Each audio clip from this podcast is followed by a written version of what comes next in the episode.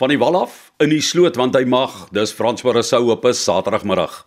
Ek praat altyd daaroor so baie. Elke velling het 'n wielmoer wat saam met hom loop en toe gebeur het.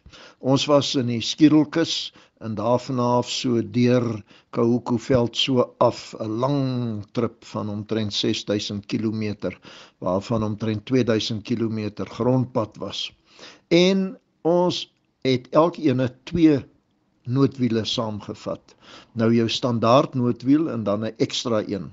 Nou per ongeluk het ek een van die oorspronklike wiele saamgevat en nie die regte ding wat op die voertuig is nie. Maar hulle pas mos op mekaar.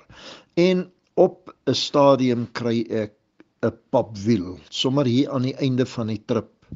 Gelukkig nie meer in die sand nie, maar hier op die op die pad.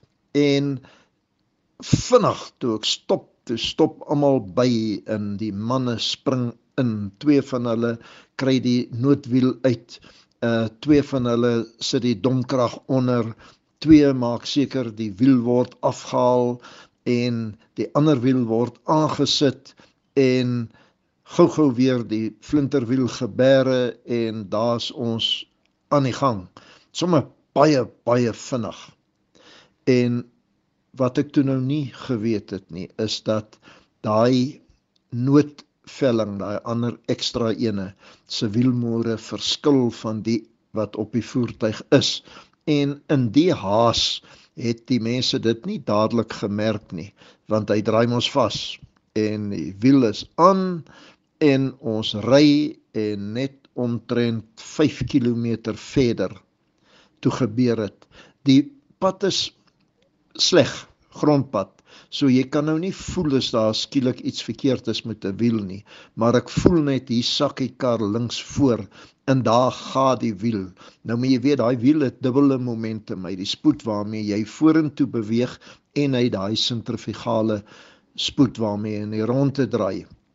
So hy trek weg met 'n spoed en daar gaan hy vooruit en hy hardloop langs die pad af. Hy spring los bo die draad en ander kan die draad so end geloop toe vang hy 'n klip en hy spring hoog reg bo oor die boom en hy land aan die ander kant in die gras en toe toe kom nou nie weer gesien nie. Nou al nou het jy 'n probleem want die pad het so effens sy helling na linkerkant toe. Jy kan nie nou rem trap nie. As jy nou rem trap, dan gaan hierdie neus in die grond steek en dan gaan jy bolletjies slaan. Ook jy moet nou so stuur want as jy effens probeer op die pad bly dan kom jy agterkant van die voertuig uit. So jy moet hom nou stuur laat hy met die een wiel wat oor is, laat jy nou meer of min die rigting hou, maar hy loop mooi en nou wag ek vir die groot slag vir die ongeluk wat hom te gebeur. Maar gelukkig die los grond en die pasgeskraapte pad se grond langs die kant keer hom toe in na 'n rukkie wat gevoel het soos 'n ewigheid kom hy tot stilstand. Maar nou ja, dit is daar staanlik bietjie skade aan die voertuig want die voorste uh stamper het op die grond gesleep. Daar's 'n merk waar die uh wiel uitgekom het toe hy nou pad gevat het en 'n uh, hele klomp moeilikheid in die wielmoere was weg. So gelukkig, ou Kalikreer het gegaan en hy het vir ons gehelp ons is nie so ver van die volgende dorp af nie. Toe help hy gou-gou gaan kry vir ons wielmoere en ons kon die spul aan mekaar sit in 'n noodgeval. Uh sommer vir ons 'n ander band geleen en ons kon toe nou vorentoe ry tot by die volgende dorp en toe kon ek later 'n band maar op die regte velling sit en toe kon ek terugkom huis toe. Maar dit is onnodig en 'n mens besef nie dadelik nie. En dan het ons ook nie die oorspronklike wielmoere by ons gehad nie wat nog 'n probleem sou wees. So wanneer jy 'n tweede spaarwiel saamvat, dan moet jy seker maak die ding gaan nie net in die gate pas nie.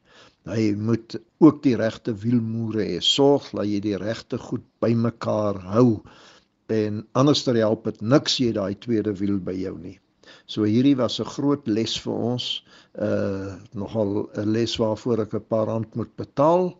Maar dit het ons het lewendig aan die kant uitgekom as dit op volspoed op die teerpad gebeur het was dit heel waarskynlik 'n ander storie gewees. Eerste keer wat ek 'n voorwiel verloor in my hele lewe en uh, ek bewe nou nog dis nogal glad nie 'n uh, maklike gevoel daarin nie. Nou ja, lekker 4x4 ry tot volgende week. En as jy my soek kan julle my kry by www.4x4sport.co.za 4x4sport.co.za somme met enige vrae. Ek kry baie navrae oor roetes oor voertuie en so aan. Ek help graag oralsware kan. Lekker week vir julle. Dankie François Rousseau. Jy kry hom by www.4x4sport.co.za as jy daai vrae wil stuur na hom of uh, antwoorde soek, dan kan jy van daardie uh, adres gebruik maak. Dit is www.4x4sport.co.za en daarmee is dit van my kant af wat reis sonder grense betref vir hierdie Saterdag. Veilige ry ek het nie geld gehad vir so iets nie, maar ek het tog uh, 'n liefde begin kweek vir die ding en so 'n uh, jaar of 3 later het ek my eie motorfiets gekoop.